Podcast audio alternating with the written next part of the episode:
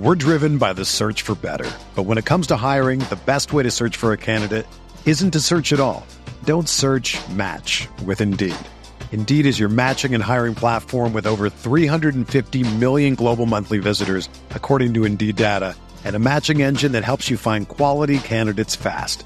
Ditch the busy work. Use Indeed for scheduling, screening, and messaging so you can connect with candidates faster.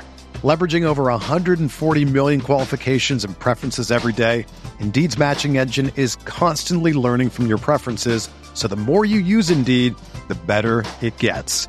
Join more than three point five million businesses worldwide that use Indeed to hire great talent fast. And listeners of this show will get a seventy-five dollars sponsored job credit to get your jobs more visibility at Indeed.com slash Blue Wire. Just go to Indeed.com slash Blue Wire right now and support our show by saying that you heard about Indeed on this podcast. That's Indeed.com slash Blue Wire. Terms and conditions apply. Need to hire? You need Indeed. All right, welcome to a Wednesday night edition of the After Dark on the Field of sixty-eight. And on a night when Duke pulled away from Wake Forest in the second half, who better to have than this duo, right? We've got a, a Dookie um, from C B, uh, a Dookie and Seth Davis. I almost said from C B S. Um, well, from, from C B S and The Athletic, both. And, and we've got a former Wake Forest star in Randall Childress. So uh, let's start with this big matchup. There's plenty else that happened tonight that we'll touch on, including L S U's big road win against Florida in Gainesville. But Uh, we got to start with this one because Duke was coming off a home loss to Miami on Saturday, uh, was without Coach K today for non-COVID virus, while Wake has been pretty good, thirteen and four, three and two in A C C play. But uh, it was all about the young guys today for Duke. Yeah. And, and you get thirty-four-year-old Jon Scheyer coaching, uh, he running the show, and it was a pair of freshmen, Paolo Banchero and A J Griffin, who were the stars tonight. Paolo at twenty-four and five. Griffin, in his first career start, had twenty-two. So let me start with you, our guest, Seth Davis. Are you buying this Duke team now that they responded the way they did, that they're still maybe not just a national championship contender, but maybe the national championship front runner? Front runner. Uh, first of all, Jeff, thanks for having me on the show. I'm a fan of the Field of sixty-eight and the work you guys are doing. And if this is like a Duke Wake thing between me and Randolph Childress, that is not a fair fight. That is not a, that is not fair. So I'm going to bow out. I'm going to Sharpie Randolph Childress on, on that one because that is not uh, I, I uh, anyway, it's good to be with both you guys. Um, I, I certainly wouldn't call Duke the, the front runner by any means, but this emergence of A J Griffin in me is a game changer. Yeah. Um, you know, as we all know, And, and Randolph, you, you know, you being a, a, a real athlete, unlike the two of us, this guy missed two years of, ba- of playing competitive basketball because of injuries in high school. And then he tweaked his knee uh, over the summer and got a little bit late start on the season. It takes an extraordinary long time for a high level elite athlete to come back from something like that. And to do it as a freshman in college, also managing the transition from high school to college um, takes a long time. So as far as I'm concerned, he's way ahead of schedule. And to me, the significance of it is I'm a big believer, uh, particularly at the offensive end, that teams got to have three legs in that stool. You got to have three scorers who can create their own shot, who can uh, play in space and reverse the ball to. And, um, you know, obviously Paolo is number one. Uh, Wendell Moore, you know, is one of the most improved players in college basketball. He was an absolute disaster last year. Um, he's not only scoring, but he's doing everything for this team. So he's kind of a star glue guy. And now Griffin to me is the final piece, because I think a big question that I had with this team, I'd be curious if you guys agree, is their three-point shooting. Uh, I, I'm a huge believer. I know we're going to talk about Florida in, in a little bit. If you're not, not only making three-point shots, but really utilizing that three-point line, it's like you're playing four on five. And Duke just didn't really have that Uh, presence. You know, Joey Baker, for whatever reason, just hasn't emerged. So for Griffin to be that guy who can do it from behind the three-point line, score, uh, Jeff, you mentioned his first start tonight. I mean, I mean, he had what uh, twenty-two points on on eleven shots. That's great basketball. And so now you're taking a really good team and you're making it better. And now it's like the second week of January. Uh, the league can cut either way. Obviously, it's not a good A C C. which means they're going to win a lot of games. They're not going to get challenged as much, but they'll get challenged plenty. Uh, you saw what Miami was able to do to them. So, yeah, I mean, if you're a Duke fan, of course, I'm a journalist, so I don't care. But if you're a Duke fan, uh, you have to really, really, d- despite the loss to Miami, when I just think they played poorly and they had a COVID pause was, I think, a huge factor. I- I'm right. definitely buying Duke. I think they've got, I think they're a really good team, and they've got a lot of room to get better. Yeah, listen, the, the, the bottom line is, to me, my biggest question about them coming in was was twofold, was perimeter shooting and point guard play. And, and I think Wendell Moore's answered most of those questions at the point. I, he's still not a natural point, but I love this move of putting Jeremy Roach on the bench, having your best five dudes on the court. And, and to me, their ceiling is higher than anybody else's in college basketball, Randall. Interesting. And by the way, can yeah. I just say, can, can I just excuse me, Randall? That, what you just said about that, Jeff, that is one thing that Mike Krzyzewski has consistently done over the years that not enough coaches do. Well, he's my point guard. He's got that. No, no. I'm going to put my five best guys on the floor, and I'm going to play them thirty-seven, thirty-eight minutes a game, Marvin Bagley minutes. And if they get tired or if they get tired, I'll make them practice less. And I'll I'll figure out how it all fits together. So, yeah, that's a great point about bringing Jeremy Roach on the bench. Sorry, Rand, off to interrupt. No, you're fine. I mean, I, I agree with both of you guys. That that, like I said, we talked about this many times, Jeff. When when you allow them to play with Paolo Banchero at the five, it's a it's a, just a matchup nightmare because he's snatching and then they're just running. So when he rebounds, they're just pushing. So they're getting transition more, and then you're playing with a traditional center that's not accustomed to guarding a guy out on the perimeter, and he's just creating and he's he'll set he's just setting screens, forcing you to switch. You can't, you know, you can't hedge and get back to him. So when you switch it, he's just taking a smaller guard to the post. And with A J coming in tonight, coming into his zone, if he if he gives them that and he's healthy, then I, I think athletically they don't have to be a great defensive team. I mean, three point shooting team, but they're really good defensively now. And I think he makes them better so that they don't. It doesn't require as much rotation and switching on their part. They just switch five. I mean, Wendell Moore is six five and athletic. They're going to be able to switch five guys with that lineup and. There's no need to take, you know, to have to guard everything. They're going to be able to guard a three because they just want to switch every action you run. Hey, Seth, before we get further into the weeds a little bit with Duke, I, I just want to know your reaction. I don't think we talked about this, your reaction to Scheyer being the next guy, because we've talked about this for years, all of us trying to figure out who the next Duke coach was going to be. Nobody had it as Jon Scheyer ever. No, because again, all the kind of everything fit together for Jon Scheyer, right? Chris Collins struggling. Wojo was fired. I don't know if Tommy Amaker even wanted this thing. Jeff Capel struggling at Pitt. It was almost like, I don't want to say process of elimination, but it kind of was to some degree, wasn't it? Well, he's a fellow M O T, so can we say that the uh, the, the Red Sea parted for him? Is that, can yes, we go Old Testament? Go. Very good. Can we get a little Old Testament on it? Um, look, I mean, The, the the early verdict on Tom Scheyer is given by the top high school players in the country. I mean, that's however, whatever kind of coach he turns out to be, I'd rather him be not as good of a coach, bench coach, game coach, X and O guy, and have great talent. And so, um, and this is one way that I really do think that the whole succession plan really helps him out in terms of recruiting, where he's not, you know, if you have an abrupt transfer at the end of the year, you're not starting from scratch. You're starting from behind because, first of all, you lose the guys that the former guy recruited, so you got to re-recruit those guys. I mean, he's absolutely crushing it um, in recruiting. Crushing. You know, how, how he does as, as a coach, we'll see. I mean, you know, we both know him pretty well. He's just a good dude. I mean, he's young. Um, you know, Krzyzewski likes Seth, to point out. Seth, I, yes. I actually broke his commitment. That's how old I am. Oh, you are. You are ancient. You are very ancient. Ridiculous. Yeah. Did you cover Randolph Childress in, in elementary school? I think I did cool. not. I, He's not that old. I'm not, hey, I'm not He's that old. That old. Not quite that old. Might have yeah. me beat a little bit. So, uh, yeah, I mean, I just, you know, my first job out of college, I covered high school sports for the New Haven Register in Connecticut. And there was a coach at Notre Dame High School in West Haven named was Gary Palladino. And he said to me once, basketball is seventy percent talent, twenty percent coaching, and ten percent luck. And I have not heard anybody say it any better than that. So what we know is that right now, Jon Scheyer looks pretty good on that seventy percent. The twenty percent, I'm sure he'll do fine. It'll be interesting to see, by the way, he's going to have an assistant to hire uh, next next uh, spring. I imagine he'll go with someone with a little bit more experience than the guys on his bench. But the, the seventy percent he's got covered, we'll see what the ten percent he's lucky enough to get the job. And I just think he's a highly intelligent, high uh, character guy. And, you know, like I said, if you're a Duke fan, very, very, very, very early, but you got to be happy.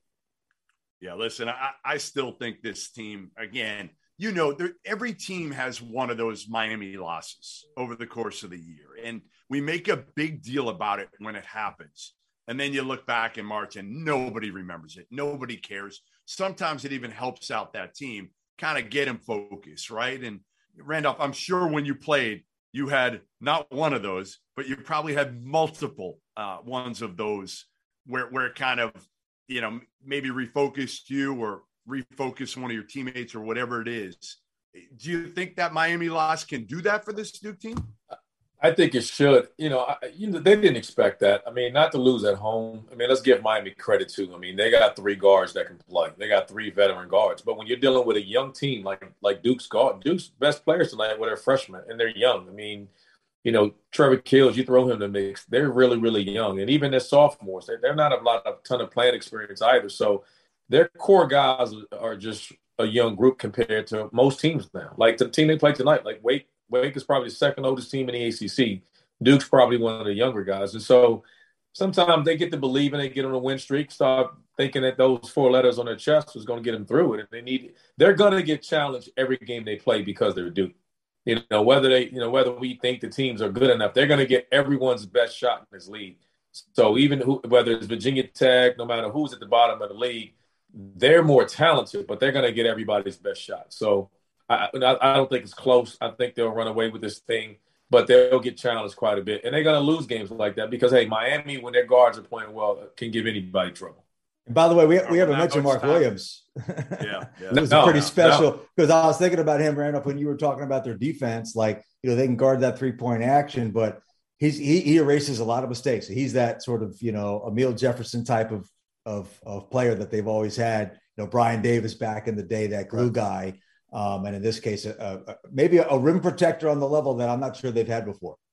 Right. It's been a while, that's for sure. Now it's time to uh, to talk to the guy who did get his first career start tonight. And boy, did he respond in a big, big way.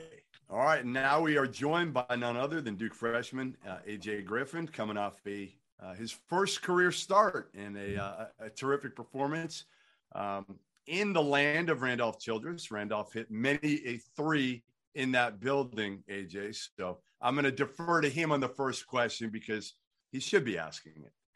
A J, I got to ask you. I'm going to go back to your A A U days. I, I was curious. How'd you get around to turning in to not turning in your cell phone on an A A U road trip? How'd you get out of that? I mean, I, I guess like the coach was always watching, you know, on the bus, you know. I don't know, really, to be honest. You know, I just out, out there having fun, you know, that That, that road game is, is is definitely fun, you know, to be out there. So, yeah. You hit your phone pretty good. I heard you didn't turn it in much. Uh, yeah, I probably probably turned it in probably like once or twice, you know. Let's go. So, what was it like tonight, A J? I mean, twenty-two points, uh, first career start. I think a lot of people uh, thought that first start would come sooner than it did, but there were some other issues that we'll talk about in a little bit that probably pushed it back. But uh, what was it like tonight? I mean, you know, I had that same mindset each game, you know, where whether you start or not, you know, just be prepared. And, uh, you know, my dad always says be faithful to your minutes, you know. You know, you can't control, you know, anything else. You got to control what you can control. And so I just focus on that. And uh, I'm grateful. I'm grateful. I'm grateful for my teammates who really, you know, helping me, getting me through that. A J, how did you feel? How, how, how physically do you feel? How did you use the knee? And when did you feel like yourself when you knew you were ready to play like this? Um, uh, I can't pinpoint like a game, but, you know, after I got a few games under my belt where I felt like, okay, you know, you, you got you got to go. You got you can't be thinking about, you know, whether it's a knee or whatever. You know, you, you're going to have injuries in your career. So, you know, I was just thinking, you know, play hard, compete, and get back to what I was doing. So, yeah. But once you got cleared, you physically felt like you were okay. It was just a matter of getting your timing down or you needed, yeah. you needed more time. Yeah, yeah, it was just getting my timing down, you know. So, yeah. So Duke doesn't lose many in Cameron. The other night could not have been easy in that locker room after the game. How important was this one to be able to bounce back and pull away and win the way you did? Um, I think, you know, after that loss, you know, this game really showed our spirit. It really showed, you know, how to bounce back from that. And, you know, that one hurt us a lot, and we we wish, you know, we could execute at the end. So coming into this game, we wanted to execute, be sharp with everything, and play Duke basketball, really. How much was how much of a distraction today was it not having Coach K? You know, I know he's ill today, and I hope he's doing well. Uh, how much of a distraction on game day to find that out? Um, you know, you know, we were all, you know, we were all uh, wished he was here, and but you know, Coach, the Coach I, and all the other coaches, Coach N D O T, you know, they did a great job of you know keeping us focused on uh, what what we have at hand, and so. You know, we just kept that same mindset that we were going to win this one for Coach. And so, you know, we're happy we got it done. So, yeah. Not as much yelling from uh, a young Jon Scheyer as there is from Coach K? uh, I mean, nah, nah, not as much. What do you think? Was Scheyer nervous? I mean, he had one last year against Boston College. Um, this is only his second time, you know, on the sidelines, but it's probably a good tune-up for next year. Mm-hmm. No, yeah, he did a great job, you know. You know, he was keeping everyone in check, make sure, you know, being sharp, you know, being a great coach. So, you know, it's like you said, a great a great uh, head start for next year. A J, you got the start tonight. What did you do differently? Is there something you did differently, or was it just a matchup with this opponent? Why did you get the start tonight? And this is something that will continue, or you or you feel comfortable coming in off the bench, but why tonight? Um, I mean, I think that's a question for the coaches. Uh You know, I just came in, play hard, you know, you know, the minutes I got, you know, I had the same mindset, you know. And so, you know, coming into the game, you got to bring that energy. It doesn't change if you're coming off the bench or not. So, you know, moving forward, I'm fine with anything. I'm just ready to play and ready to win. So, A J, last question before we let you go. Gotcha. What's the biggest thing that you feel this Duke team needs to do in order to reach its potential and, and hopefully cut down the nets in New Orleans? Um, I would say, you know, just the little things, you know, the dirty work, you know, playing hard and, you know, just executing really. That's all it is, uh, execute and knowing that, you know, it's going to be a fight every game and, and we just got to play hard really. So, yeah. Well, listen, we appreciate you taking the time. Uh, heck of a first start, finishing with twenty-two uh, points and uh, continued success. Thank you guys so much. All right. Good luck, man. All right. That was Duke freshman, uh, A J Griffin, son of Adrian Griffin. And boy, did he come out strong tonight in his first career start. Uh, this is After Dark in the Field of sixty-eight. Jeff Goodman here with Randolph Childress and special guest Seth Davis. And uh, listen, that was certainly a big win for Duke. But I'll make the case that I think L S U had a bigger win tonight because it was a win in Gainesville without their starting guard, Xavier Pinson, okay, who suffered a right knee sprain the other night. It looked really bad. Like when he went down, I thought he was done for the year. And luckily for him and for, for the Tigers and Will Wade, it was only a sprain and he'll be back soon. But uh, this is a team that has flipped it. Like they couldn't guard anybody a year ago. They were terrible, and they could score it. Obviously, they had Cam Thomas, who was kind of, you know, the, the, the microwave of sorts, right? The Vinnie Johnson of our era. And uh, now they've got a team that is terrific from a defensive standpoint. They held Florida fifty-eight points tonight, and I love the play of, of Eric Gaines, the sophomore point guard who um, got more minutes today with Pinson out. How good is this L S U team, Seth? I mean, they, they're obviously they've come out of the gate so strong. And the one thing when you talk to other coaches, and I know when you say the words Will Wade, people kill you if you say Will Wade and anything positive because everybody says, every fan, whatever, cheater, cheater, cheater. But when you talk to enough coaches, what they will say about Will Wade is he is one hell of a basketball coach right now. Yeah, I don't think there's any question about that. And, and, and by the way, Tari Eason fouled out with, what, fourteen minutes to go um, in, in the game. And, you know, I mean, Florida, I mean, they just can't shoot. And it's like you're watching them and, and, and it's, well, they, they're getting open looks. And there's a reason they're getting open looks because you don't have to guard them. Um, so that's a big problem. They're now oh and three in the, in the S E C. And you're right. It's, it, you know, Will Wade didn't become a better defensive coach this year over last year. Uh, he, he has different personnel. And, you know, Cam Thomas um, was one of those guys who was just good enough to get you beat, quite frankly. Uh, he had zero interest in playing defense. Yeah. Uh, he was a very high volume shooter. So, yeah, he got his points, but uh, I'm not sure how much he was really helping the team win, to be perfectly frank. So, you know, this team fits a little more. Um, you know, it's a shame that Eason wasn't more uh, a part of the win tonight, although it's, like I said, it's even more impressive um, what they did without him. And, you know, I, I talked to Will on Sunday uh about Eason, because I said to him, I'm starting to get obsessed with this guy. It's really not healthy, um because and frankly, not to put you on the spot, Jeff, because this is a professional compliment to you, because you're the one that I go to. I went and found Stadium's top one hundred transfer list, and I couldn't find him on there. So he was not on there. He was He's been and, awesome. And you know what, he didn't deserve to be on there, because he wasn't he didn't at least play enough. And maybe what this says about John Brannon. And what Will told me is, you know, they're all using these analytics companies now um, to evaluate the, the transfer portal. Uh, right. And there's this company, there's a couple of them that really special, because how can you tell? You know, you have these guys at, you know, Eastern Kentucky, and, you know, this kid uh, from Wofford who had a great game for uh, for uh, Alabama the other night, or, or excuse me, uh, Texas Tech the other night. Um, you know, he he was, it's Adonis Arms. Adonis Arms, Pat right. Kelsey, Pat Kelsey used the same sort of analytic system to get him to Winthrop, believe it or not. Well, Same there you thing. go. Because he was a JUCO kid, right? So, yes. so Will said, you know, this kid Eason, his analytics guy, gave him like a really high score. And Will Wade said, I'd never heard of him. So I went on Synergy and looked at his possessions and was like, wow, like I really liked him, but he just hadn't done it over a long period of time. So there's certainly no reason to expect um, that, that he would uh, have the kind of season that he has. And yeah, this is the type of game that L S U would not have won last year, because it was on the road and they are missing, you know, one and a half of their three top three players. Uh, and they still found a, a way to win, and they have an identity on the defensive end. I caution people uh, in terms of my top twenty-five, I had L S U. I was kind of a lag lagging voter on them, but just because I'm like, hey, I think they're pretty good, but you, you got to play. It's like U S C. You know, people voted U S C number five, and they, I'm like, you got to beat somebody. I mean, I, I, look, I watched them. They look fantastic. Maybe they're going to win the national championship, but they haven't beat anybody. And so that's kind of right. where you I was for a while.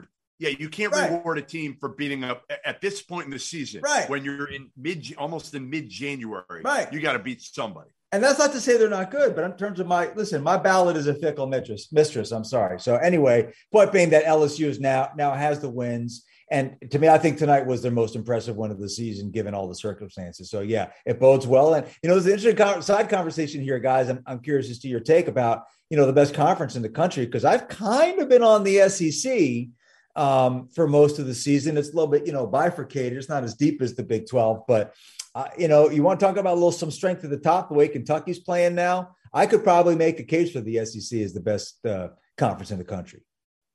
R C, what do you think? It, it, it, that will be close. I mean, Kentucky's playing a little better than we thought.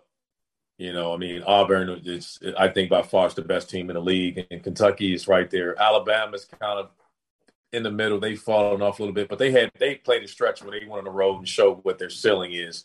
I just think a big with size, like a Jabari Smith type of guy, I don't think they have a matchup for. But that guy, I don't think anyone has a matchup for. So th- th- who they play would matter. You know what I mean? But the rest of the teams, we know they, Tennessee can't score. I mean, we'll get into to that, but we can do that now. We can, we yeah, can actually do I, that I now within L S U. Yeah, so I think that's the best team.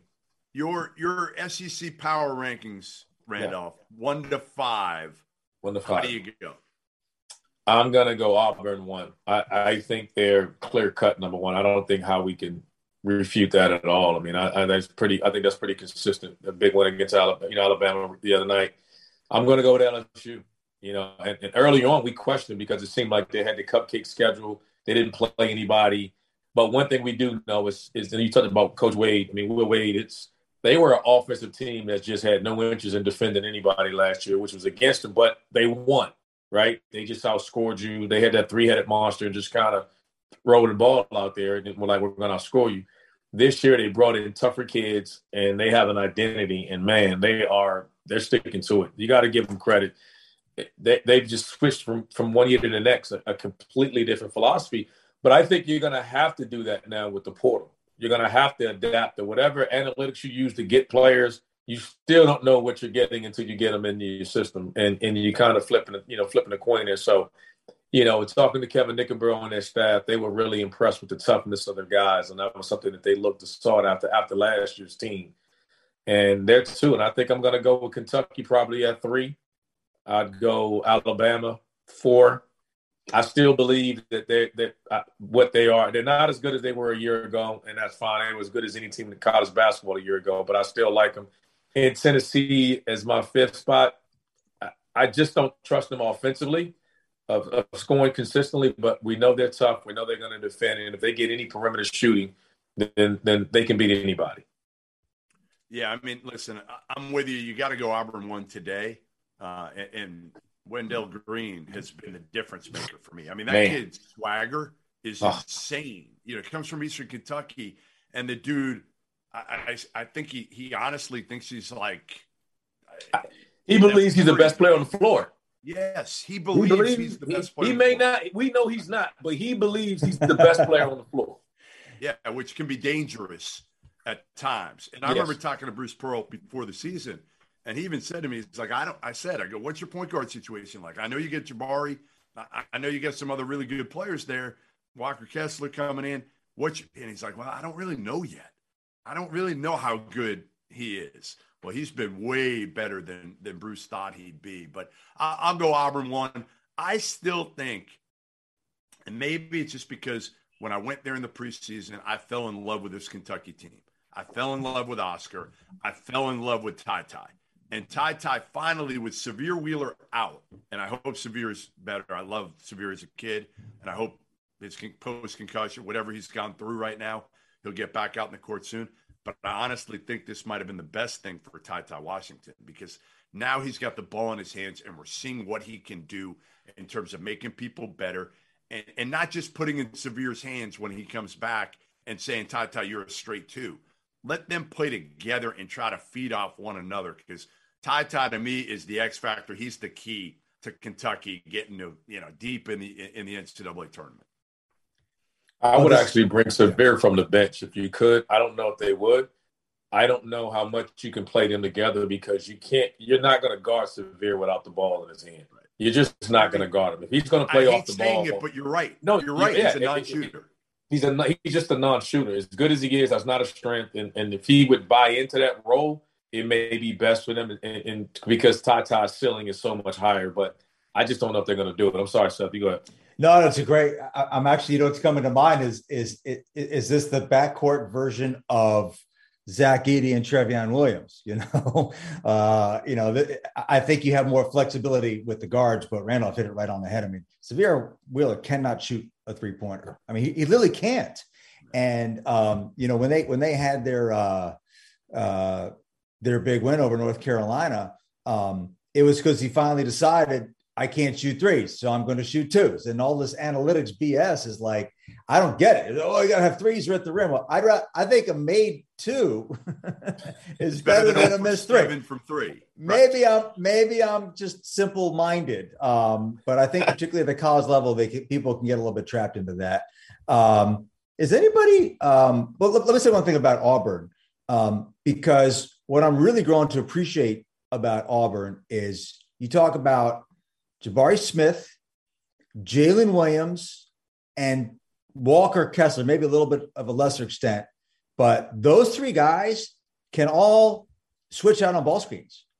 You, you can switch with those guys, and they can hedge on guys. The first two, Kessler's a little bit, a little bit iffy, but he's also seven one, so he's incredible at the rim, right? So he's got a little bit more, but Will, Williams is phenomenal at that. Yep. And with everybody trying to go small and playing ball screens and trying for that exact reason of getting bigs in a vulnerable situation. And then you like the fact that Jabari Smith is good at that, it should be against the rules for him to be that good at switching out on, on small because of everything else that he does. And, and, you know, whatever Wendell Green is drinking, Jabari could have a little bit of that because he, he his numbers could be even bigger. I know physically he's not quite there.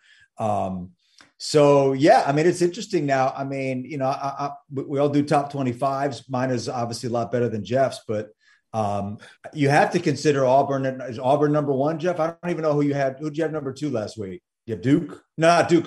Duke no, lost. I, so Gonz- I think I had Gonzaga. I don't even know, yeah, to be honest. I think I had Gonzaga. I, I think I have Auburn three. I'll, I'll come out with one tomorrow, an updated one. Oh, I can't wait. Um, I'll have Gonzaga two. Um, I'll still have Baylor one. I, I think Baylor deserves to stay one. Uh, Baylor one. Interesting. Well, I know a okay. lot of people are like, well, they lost. But I thought I would the too. disparity, what they have done, you know, was significant enough that even a loss against the Texas Tech team without its leading scorer, and I know it sounds crazy. At home. Um, to me, the, the home thing is what might yeah. get me. I get it. I get it. Yeah. But Auburn, Auburn lost to a UConn team that nobody has ranked. Right. I, I think enough. they've been dominant, too, prior to that. They lost, and no one expected them to go undefeated, right. but they have been dominant. You can just, go any which way. Oh, yeah, yeah, there's no way. right. We're going to get into that in a minute yeah. with, with not just who we'd have at number one, but I'll pose the, the million-dollar question to both of you guys in a minute. But I want to finish up on the, on the S E C power rankings. Again, I have Auburn one, Kentucky two. I think still Alabama, where you can't trust them, I get it. They don't guard anybody yet. Their ceiling is much higher to me than L S U's if they figure it out. Today, yes, I probably have L S U above them because they've earned it, but I think Alabama has a chance to, to jump them if Nate Oates can figure out what he did with his previous group, and it took him a year plus, but he had Herb Jones. That was the difference. He had Herbert Jones, right. and Herbert it's, Jones it, can cover up a lot of defensive issues from some of those other guys. He does not have Herbert Jones or anything like it, close yeah. to it on this year's team. Is, that, is anybody watching Texas A and M, by the way? Do I need to study up on them, Jeff, or should I wait? Yeah, I'd wait. Much about they them. haven't played anybody. Yeah. They haven't, yeah. played, they haven't anybody. played anybody. Their, I mean, A C C, their S E C wins, I think it's Georgia, um, yep. Ole Miss, or Mississippi State or something Ar- like that. Arkansas. They, they played about, yeah, Arkansas was the other you know one. What Buzz's, you know what Buzz's problem was? Honestly, when he got the job, everybody thought he he'd crush it because he did it at Marquette. He did it at Virginia Tech, a really tough place that uh, the previous coaches had not gone to the N C double A tournament um, often or at all. Um, what he did was he hired a staff at Texas A and M that just it, it wasn't good enough.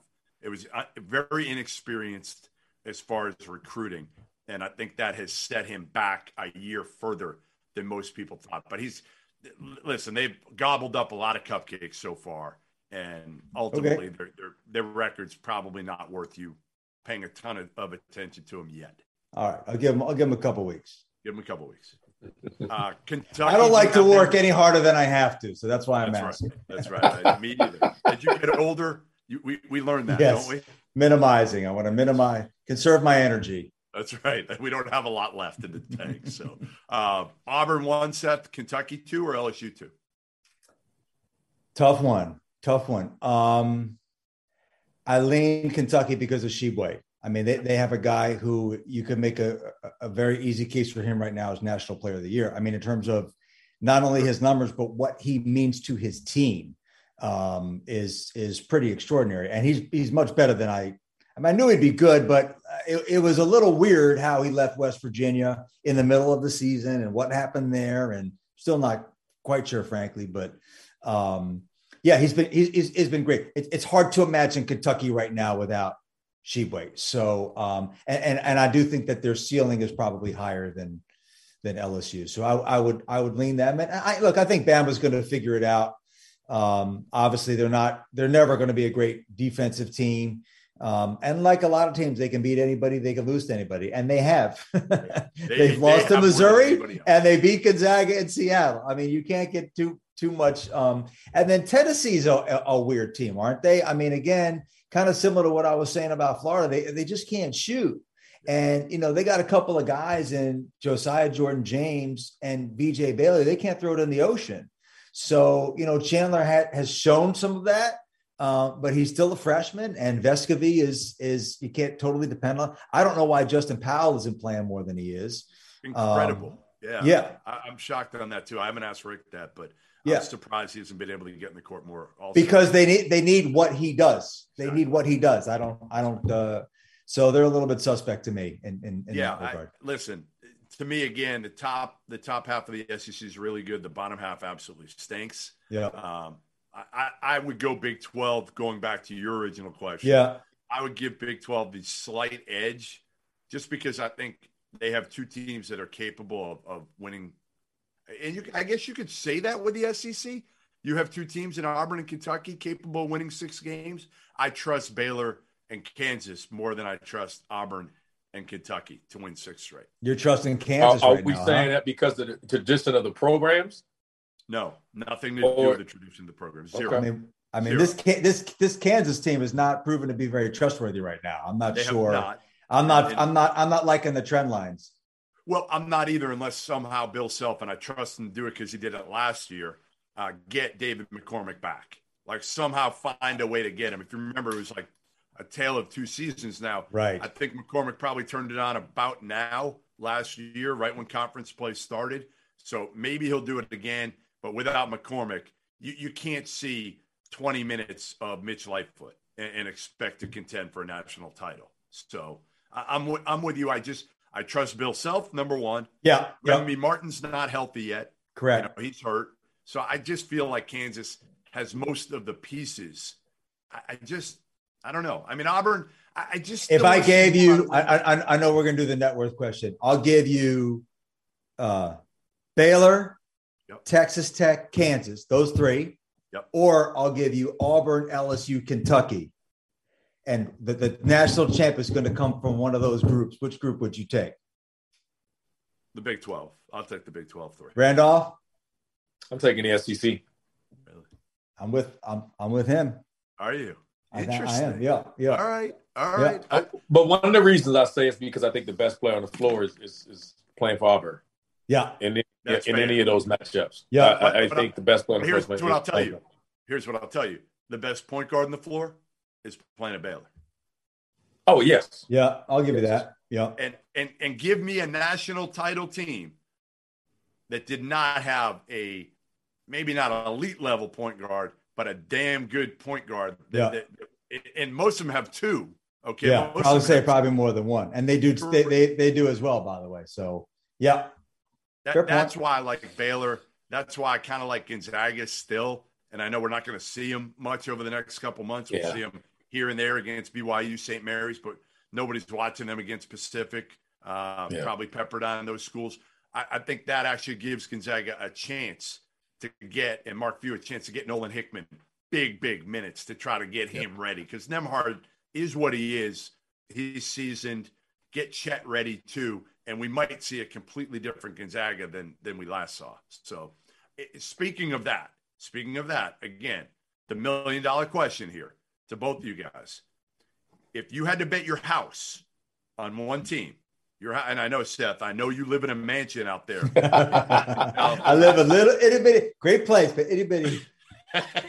We're not about square footage on the West Coast. We're about right. what's no, outside the house. It's got nothing to house. do with it.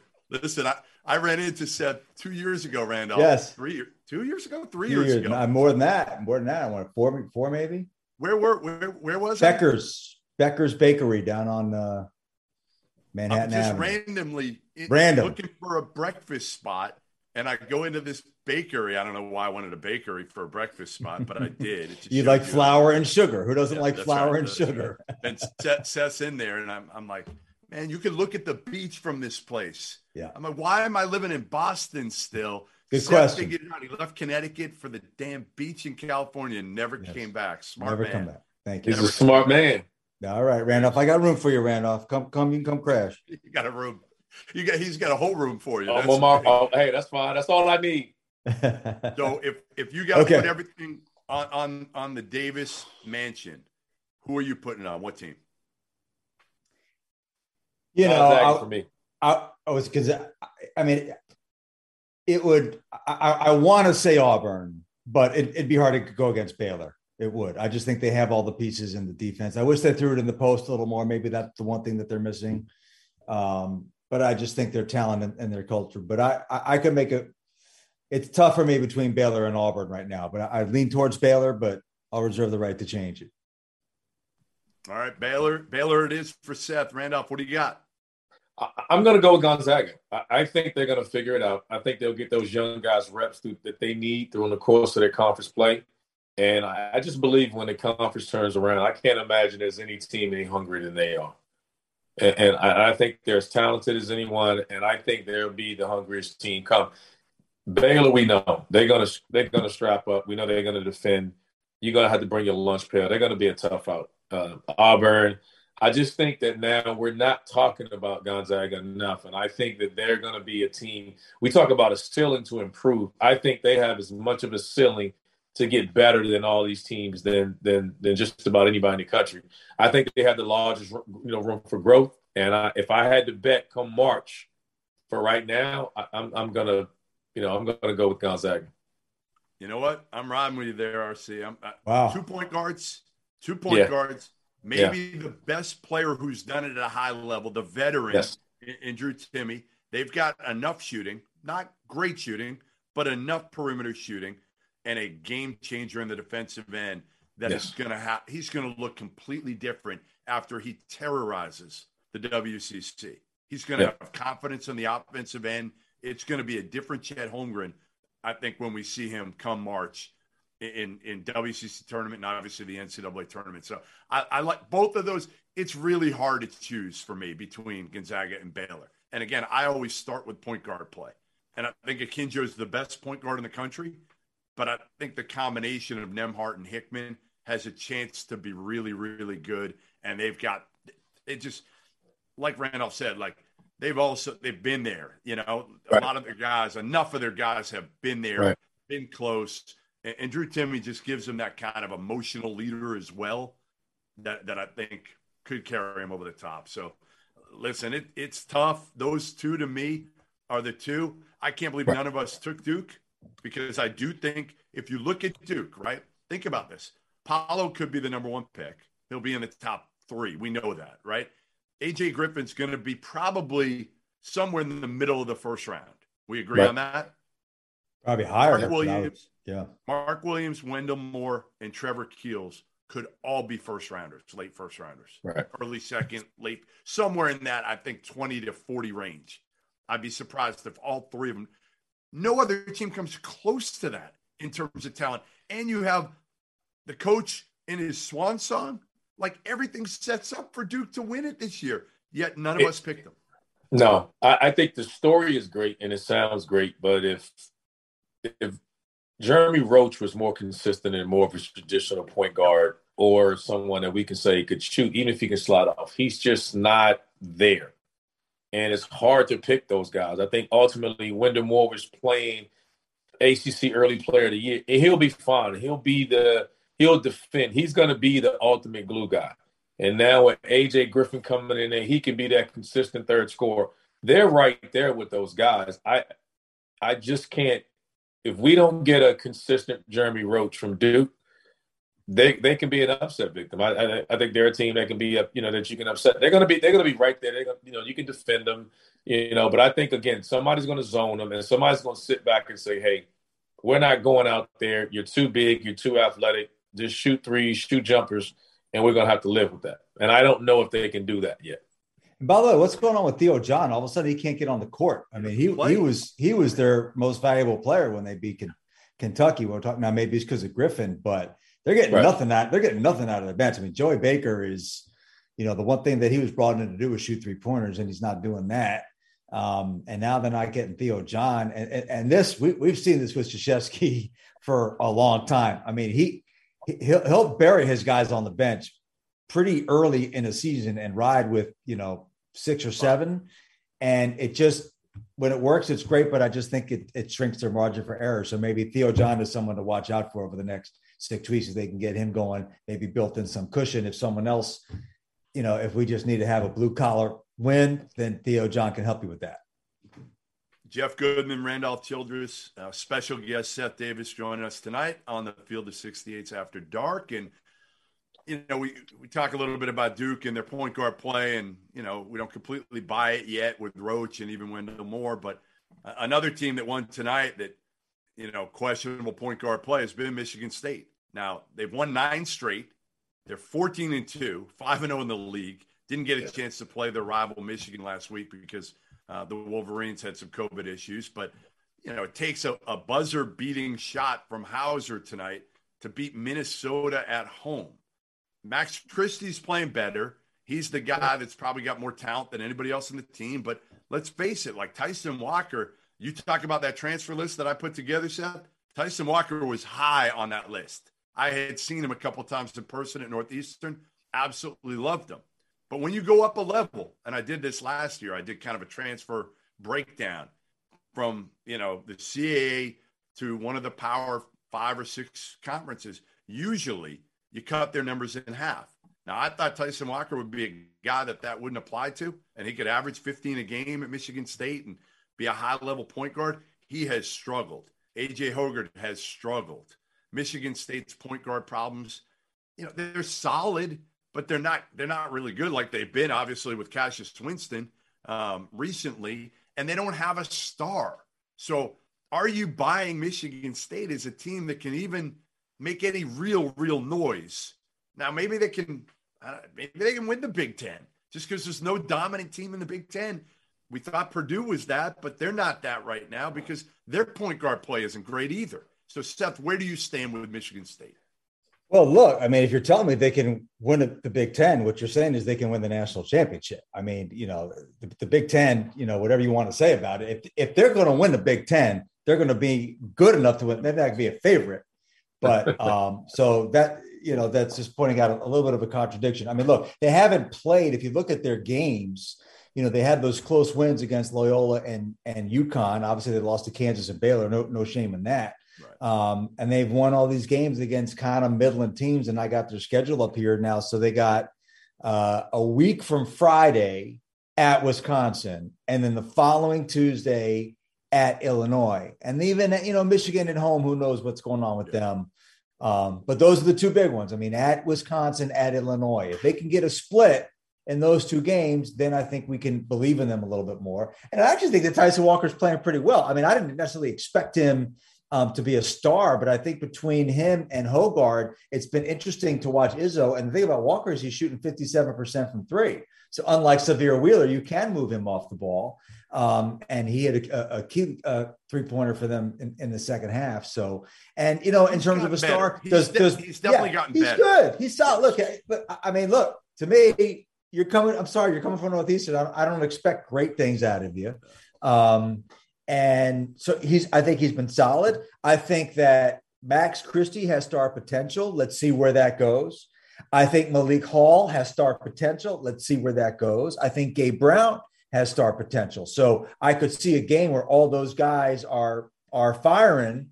Maybe star's a little bit strong for Gabe Brown, but, um, but collectively I like, I just like watching them play. You know, I like the way, and even Joey Hauser tonight um, hitting that bucket because, you know, let him throw some elbows and finish at the rim and, and be a garbage guy. Like whatever he's been doing the last couple of years hasn't been working. So the fact that he's buying into that, they got the bigs inside. So I think they're a solid team. Not great, but I think Izzo's taken worse teams to a Final Four. Can we agree on that? Yeah, we definitely can. No, listen, you're not ruling out Tom Izzo right. um, with any team. You know, and Marcus Bingham, we didn't mention him, but he's certainly gotten better, and he gives him a, a better protector. So I, you're right. They've got a lot of good pieces. You know, Akins, I think he's going to be ta- – he's a talented kid who who's going to have his nights as well. I, I don't know. I just – I don't love him. And when I was there in the preseason, I was just looking at him, and I'm like, just where's your dude? Where's your dude? Because you don't really have one. Max Christie, I don't think he's he's got that alpha dog personality to want to be a dude. I think he's going to be a good N B A player because he can do this. And he's got really good size, and he can put it on the floor and get to the basket. I, I would love to see him be more assertive, and I know Izzo would too. I, I, I'm, I'm from watching Tyson Walker early on. I, I thought he struggled because he was a scoring P G, and then he gets to Michigan State, and that's a hard thing to do. Is he just was so timid to me that that was causing so much of his mistakes. I think he's getting better. I think he's getting more comfortable. Understanding where his shots, learning when to pick his spots. And if he can continue to do that, we know they're going to defend and we know they have an identity as well coached as any team in the country, they're going to be right there. I just think he – they just need him to be a game when they're struggling to be able to score. He doesn't need to average fifteen or twenty points a game, but that one game, he's capable of, of, of doing that. And I think when they press that button or put him in a situation to do that, I think he's capable of doing it. I, I think his struggles just come so much from being so uncertain and timid about, let me just run the team, when his natural tendency is, you know what, I can go score it. And I think he struggled with that early on. And I just see improvement with that. And, and, and don't be surprised if they if they take the Big Ten title. Michigan State or Purdue, guys? Who are you taking? Big Ten title. You go first, Randolph. I, I mean, I have. I want to say, I, I, I want to say Purdue, and I, and I'm going to stick with Purdue right now. But I, I, their point guard play scares the crap out of yeah. me. I, I, I'm terrified of their point guard play. Uh, they seem that, that you know, of the three best players, two of them play the same position. They can't play them together. So it sounds great, but they're they're. I'm going to say Purdue, but barely. Uh, I, I'll lean toward Purdue. Yeah, I like Purdue. I mean, I, I think they got some stuff to figure out. I, I trust Painter to be able to do that. I agree their point guard play is uh, subpar. And again, it's just super weird to have, you know, two All-America candidates, really. I mean, I, I look, to, to me, if it's close, I lean towards the guy who's seven foot four, to be honest. But I, I understand that there are, other, there are other problems that he brings, especially on the defensive end and having the hedge and – Um, but I just think their overall uh, talent, toughness, experience, their culture, um, I would lean towards Purdue. But you know, I think the dark horse in all this is Illinois. Uh, now, yes. I talked, I talked, yes. you know, I, I mean, I talked to Underwood uh, last week, and he told me, and I don't know if this has happened, Jeff, you may know, that he expected Curbelo to be clear to practice this week. Yep. Um, and this is very important because it's getting late early with this, and all of this time, you know, when you're out with a concussion, like you can't do anything. So no. he's got, a, just in terms of his fit, he, he will not be at his best at any time this season. But if they can get him to a point Maybe where he can help them, Maybe possibly. It, I just think it's super hard. You're talking about a concussion coming back yep. from that, you know, and, and the mental toll, you know, what is, there's a lot going on there. But, yep. but, but, um, and so like when they bring him back, they'll probably be a little bit worse as they work him back in. But the, with the reps that, I know Frazier's a natural point guard, but the reps that, that he's gotten, um, yeah, I mean, with Curbelo in the mix, if, if they get him going, then I think Illinois is probably the best of the bunch. I would agree one hundred percent. I think Illinois, when you look at the pieces, you got wings who can – I mean, Plummer's been ridiculous shooting the ball. Good. Frazier is so underrated.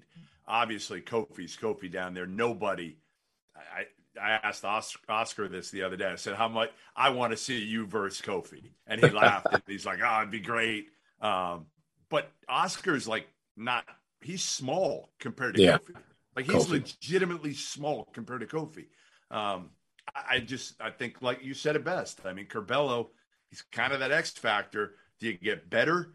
Do you get worse? How's the chemistry? How is Curbelo up here coming back from the concussion? Not only just coming back from the concussion, but being reassimilated to a team that has played very, very well without him. And he was the guy that anyway, coming into the year, you worried about, can he shoot it? Can he take care of the ball and make good decisions? So those are both areas that you wanted him to work on this year and get to a point where come February, March, he would be improved in those areas. Now he hasn't had that time. Uh, but Illinois is kind of the X factor team. The safe pick, I think, is – well, the safest pick is probably Michigan State.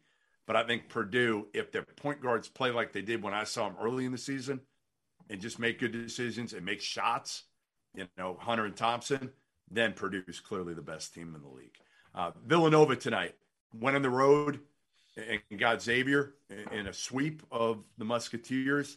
Gillespie had a big game. Justin Moore played well. Dixon was really good down low. Villanova was up a bunch. Then Xavier made it a game at the end. But, you know, the culture, right? The Villanova culture usually wins those close ones. And they did it tonight at the Cintas Center. And, and what was a pretty good win.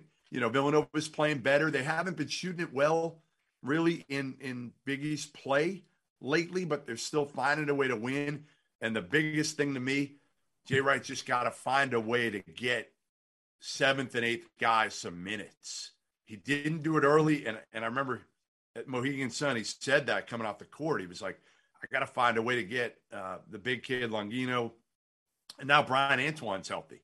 And, and this was a kid that honestly was a knockdown shooter back when he was a recruit coming out. He's had the injury bug over and over again. But, uh, you know, listen, the Big East still runs through the main line, doesn't it, Seth? Yeah, no, I, I agree. And, and, you know, you can't you, you can't put guys in a game who aren't ready to play. Uh, right. and, and so Brian Antoine, you know, I, I spoke with Jay about him on, on Saturday and about this, about this issue, because that was the big thing with Villanova was, was their, their lack of depth. I think on Kempon, they were like three hundred forty-seven or something like that in bench minutes. So obviously a concern. Um, and he said, Brian Antoine is fully healthy for the first time since he's been at Villanova. And this kid has, you know, had everything happen to him. Um, and, uh, and so, and then, you know, um, Caleb Daniels got uh, COVID recently. That was an issue, but, you know, look at the box score. Brian Antoine played fourteen minutes tonight, zero for three. So he didn't do much, but he played fourteen. Uh, that's Longi- all I want to see. I that's, just want to see all- him on the court. Yeah, for sure. For sure. And Longino played three minutes. Um, he'll play more. Um, he's a good player. And, you know, Chris Arcidiacono, um, as your ninth guy is not bad. And he got a lot of minutes early in the season that he wouldn't otherwise have gotten. Uh, for this very reason. So um, look, I mean, watching them tonight, it was interesting. You know, the, the, they're playing on the road. They win by four points and, and they went twenty for twenty-one from the foul line, twenty for twenty-one, and they won by four. So we're not talking about a big margin for error here, but Jeff, I mean, you said it, that culture of winning close games, everybody knows their weaknesses. This is not a big team. They're not going to throw it in, in, into the post. And if they do, it's probably going to be Colin Gillespie or Justin Moore who might catch it. And those guys can play with their back to the basket and pass out of the post. So um, Jay can figure that out as well as any coach um, in the country. So, yeah, the, the road to the Big East title runs through the main line, but uh, I'm not betting my house on it. No. I, I, they're I, they're going to attack matchups, right? I mean, they're going to pick up the, their team that's going to look at, all right, we can post Justin Moore. We can post Colin Gillespie. We can post Eric Dixon. And they're going to pick matchups to attack you. They just got to shoot the ball better. I mean, like tonight, they were four for twenty-three, and they're just really inconsistent from behind the arc. Uh, and, and, and that's a big part of what they're doing. They're going to pick their spots inside and, and attack you and isolate you on the post with certain guys. But they're they're just not a great three-point shooting team, and they've, they've been better at that in the past. And and they've had not, quite a few games, you know, tonight no, no different. They've struggled from production from the bench. And we can talk about eighth or ninth guy, well, you know, they're not, they don't have a consistent sixth, seventh, or eighth guy from a bench production standpoint. And you're going to have to do that because then it just puts too much pressure on the other guys. Yeah. And I, I, I still, again, kind of worry about their bigs. You know, they got Dixon and they don't have anything else. Anything else. You know, right. Jeremiah Robinson Earl was so good at everything, like everything. He did everything well. He passed it. You know, he set screens. He could make shots from mid-range. He was so cerebral. How, how about you know, Ochefu? Yeah, yeah, exactly. That's what. That's I exactly mean, that, what they don't have. Right. Like Dixon is a – he's done a great job. He's developed. I just still can't believe that Villanova went into the season and didn't – they don't go to the portal often, but they did for Caleb Daniels. I can't believe they didn't go to the portal for another big, experienced big that could give them – ten, twelve minutes a game and give him a different look than a Dixon. Give him a long, athletic dude who can maybe block some shots and, and protect the rim. All right, before we go, before we go, Seth, I, I got to know, like, how much did you hate this dude when he was playing for Wake back so against your, your, your Blue Devils? You can't. He was he was torching you guys. You can't you can't hate you can't hate what you don't love, man. How do you not love? How do you not love? And look, I, I'm a journalist, so I don't, you know, I don't think along these lines, as, as we all know. But if, if let's just say hypothetically, someone was a Duke fan, and as a Duke fan, hypothetically, they weren't thrilled with the the rival down the road in Chapel Hill. What Randolph Childers did to Jeff McGinnis is illegal in twenty-three states.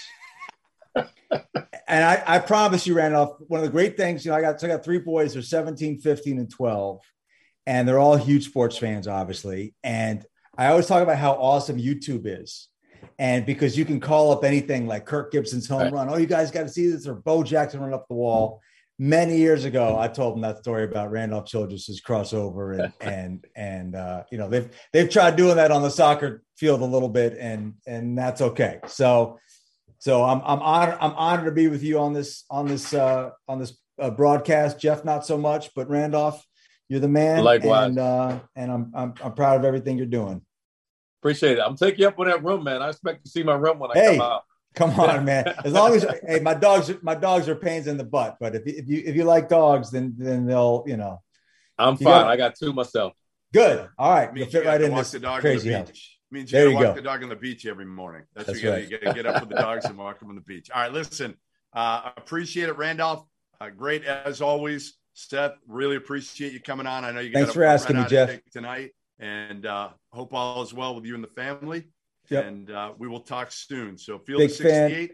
Yep. After Big dark. Fan of Field of sixty-eight. Love what you guys do. No, we really appreciate it. And tomorrow night, Rob Doster, Terrence Oglesby, Ashton Gibbs, a couple more guys who could uh, who could make shots. We had one tonight, and one was enough. We'll see you tomorrow night.